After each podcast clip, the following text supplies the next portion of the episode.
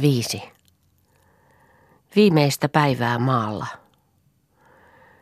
Keltaiset lehdet putoilevat lakkaamatta ja Mirtja ja Runar istuvat ikkunan ääressä katsellen tätä kuihtumuksen suurta sadetta ympärillään. Takkavalkea loimottaa epätasaisesti. Puolivalmiit matkakorit viruvat lattialla niin avuttoman ja surullisen näköisinä. Kaikkialla on vastassa hävitys. Mutta Mirtja ja Ruunar vaikenevat ja heillä on yhteinen ajatus, josta he vaikenevat. Kumpikin muistavat he viimeistä tuskan talvea kaupungissa, ja kuin salaista pelkoa ja odotusta on heidän sanattomuutensa uuden talven kynnyksellä. Taasko se oli edessä, se sama? He katsahtavat molemmat vaistomaisesti toisiinsa yhtä aikaa. Tahtoisitko jotakin nyt? Mirtja äkisti kysyy. Enpä tiedä. Miksi sitä kysyt? Minä vain soisin, että sinun olisi hyvä edes joskus. Jonkun ainoisen kerran hyvä minun kanssani. Sano minulle suoraan, onko sinulla nyt hyvä olla? Ei. Onko sinulla? Ei. He vaikenevat taas. Pimenee. Lehdet putoavat yhä. Sitten Ruunar hiljaa ja surullisesti. Sano minulle Mirtja, milloin sinulla viimeksi oli hyvä olla? Tuo käsite on minulle kuin vieras. Ei milloinkaan ole minulla ollut hyvä olla. Mutta paras olla milloin? Älä kysy. Kukapa kykenisi elämän varjoja ja valoja vaitsemaan? Minun on aina hyvä ja aina paha yhtä aikaa. Aina on ollut niin, muunlaista en muista. Mutta milloin lienee itselläsi viimeksi ollut hyvä? Se mahtoi olla silloin, ennen kuin minä tulin. Ei ole minullakaan koskaan ollut hyvä olla. Paras sinun aikanasi sittenkin, Mirtja. Toista on sinun. Sinä odotit parempaa ja petyit ja synkkyys ympärilläsi on vain syventynyt. Tiedätkö, kuka pettyy? Ei se, joka kuvittelee, vaan se, joka uskoo. Minä en ikinäni ole osannut uskoa mihinkään, mutta kaikki elämän mahdollisuudet olen mielikuvituksessani jo edeltäpäin elänyt. Pettymykseni on siksi aina ollut keveä, tämäkin.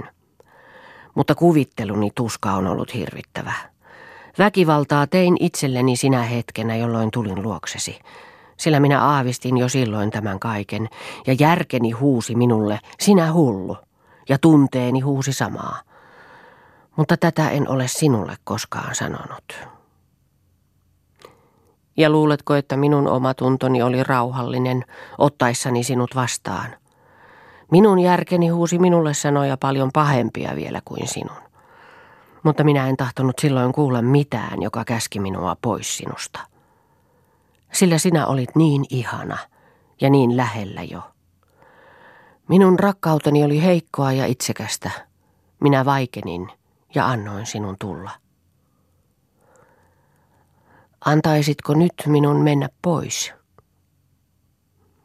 Itsesi tähden, jos menet. Minun rakkauteni on nyt kasvanut eron kestäväksikin. Niin nyt, kun yhdessäolon tuska on sietämättömäksi yltynyt. Sitä sanotaan pettymykseksi. Tietysti se nyt kestäisi eron. Sinä et usko, että minä sinua rakastan. Usko se. Usko se. Mahdotonta. Minä olen sinun elämäsi tyhjiin puserus ja tuska. Mutta minä en tahdo sinulle pahaa, ystäväni. Minä lähden. Unohda minut niin kuin ei minua olisi ollutkaan. Iankaikkisesti elät sinä minun sielussani, Mirtja. En ikinä voi minä sinua unhottaa.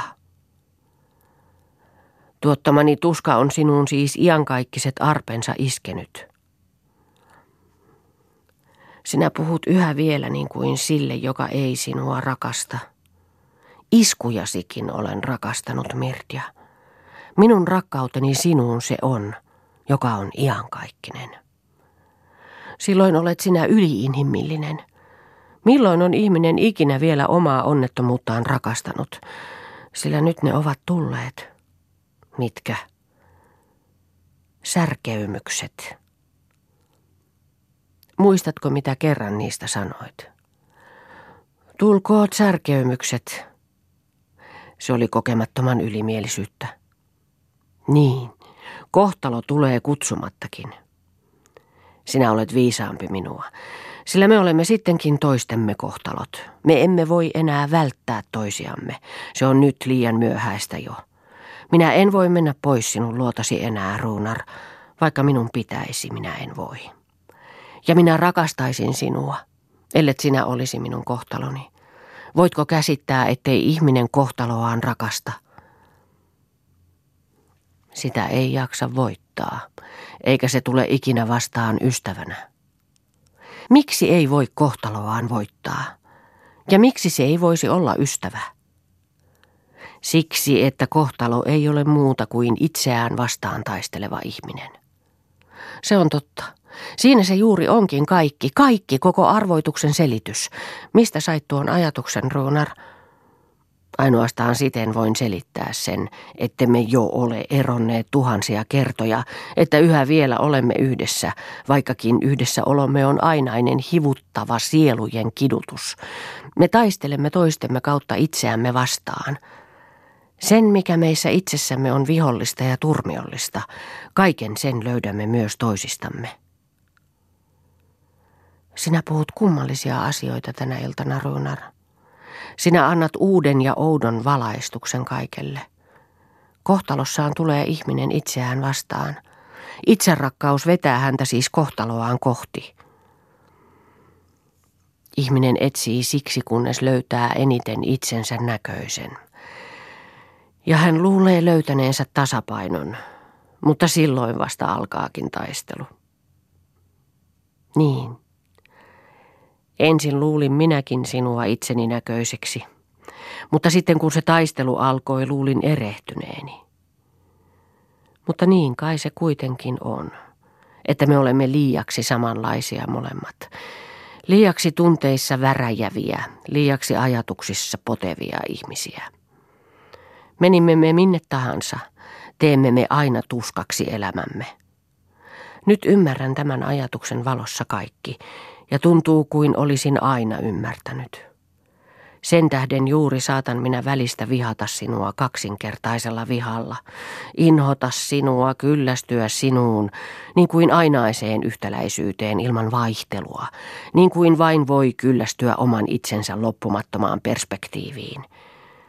Ja sentään me vaadimme toisiltamme uusia vaikuttimia, uusia elämänarvoja ja kiihoittimia.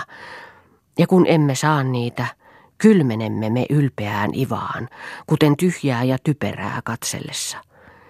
Sillä me luulemme toisiamme omaksi peiliksemme ja halveksimme toisiamme epäitsenäisyydestä ja matkimisesta.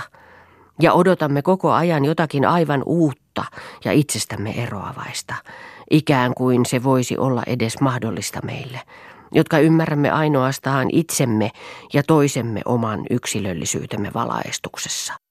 Koko elämämme on ollut vain ainaista oman minuuden potensseihin korotusta, ainakin minun, ja niin tulee olemaan vastedeskin.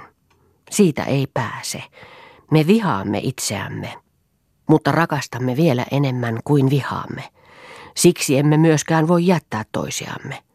Jos eroaisimmekin, olisi itserakkautemme siksi suuri, että se ajaisi meidät takaisin toistemme luo, oman kuvamme eteen – mutta kun pysymme yhdessä, kasvaa vihamme usein suuremmaksi kuin rakkaus. Ja vihan jälkeen tulee tyyneksi jäätävä halveksinta, ja se on vielä suurempi kuin konsanaan viha. Tai jos me jaksamme olla rauhallisina ja katsella hetken kauniisti toisiamme, saattaa tapahtua, että hellymme hiljaisiksi ja lemmenlämpöisiksi, mutta vain siksi, että meillä on silloin niin rajaton sääli rääkättyä itseämme kohtaan, sääli, joka vähäksi aikaa voittaa vihan ja halveksinnan. Mutta minulle sopii viha sittenkin paremmin kuin sääli, sillä minä olen ylpeä. Minä tahdon alati uskoa itseni kohtaloni tekijäksi, ja kun huomaan, että minun omassa ristiriitaisessa kokoonpanossani piilee oman näkymätön viholliseni, niin olen usein menehtyä sisällisen saamattomuuden ja avuttomuuden ylpeään raivoon, jollaista vain voi tuntea se, joka on liian voimakas totellakseen ketään, liian heikko ollakseen Jumala. Mirtja vaikenee. Hetkisen perästä hän jatkaa.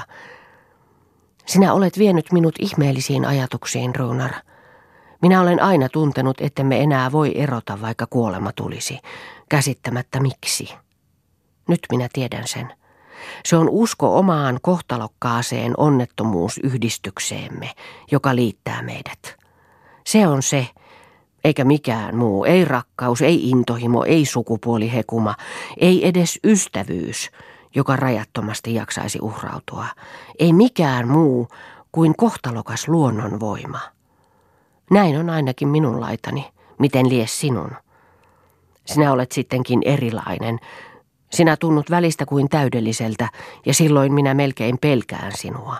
Silloin minun melkein täytyy uskoa siihen uskomattomaan, että sinä sittenkin rakastat minua, Ruunar. Minä rakastan sinua. Minun armas ystävä raukkani, minun poloinen armaani. Miten hirveästi minä olen raiskannut meidän elämämme, meidän ainoan elämämme – joka minun tähteni hupenee hulluudeksi. Ja minun käsissäni on sinun elämäsi tuhoutunut. Minä olen tuomittu mies. Sinulla on ollut lempeimmät kädet maailmassa. Mutta pahojen voimien palveluksessa. Minä olen itse ollut se paha voima. Älä sano, älä sano. Mirtja vaikenee. Hiilet hehkuvat. Ulkona koisee tuuli. Ja siksi minun asiani olisi lähteä pois sinun luotasi. Jatkaa Mirtja hiljaa. Niin. Sinun pitäisi saada vapautua minusta. Minä olen sinulle kahle. Mutta vaikka minä menisin maailman ääriin, et sinä voisi lakata elämästä minun sielussani. Et. Et. Kohtalo on tullut näes. Entä sitten? Me ymmärrämme toisiamme. Olemme lisänneet oman itsemme yltäkylläisyyttä kaksinkertaisella panoksella. Meidän on kestettävä toisemme, eikö totta? Ja niin totta kuin minä itseäni rakastan, rakastan minä sinua.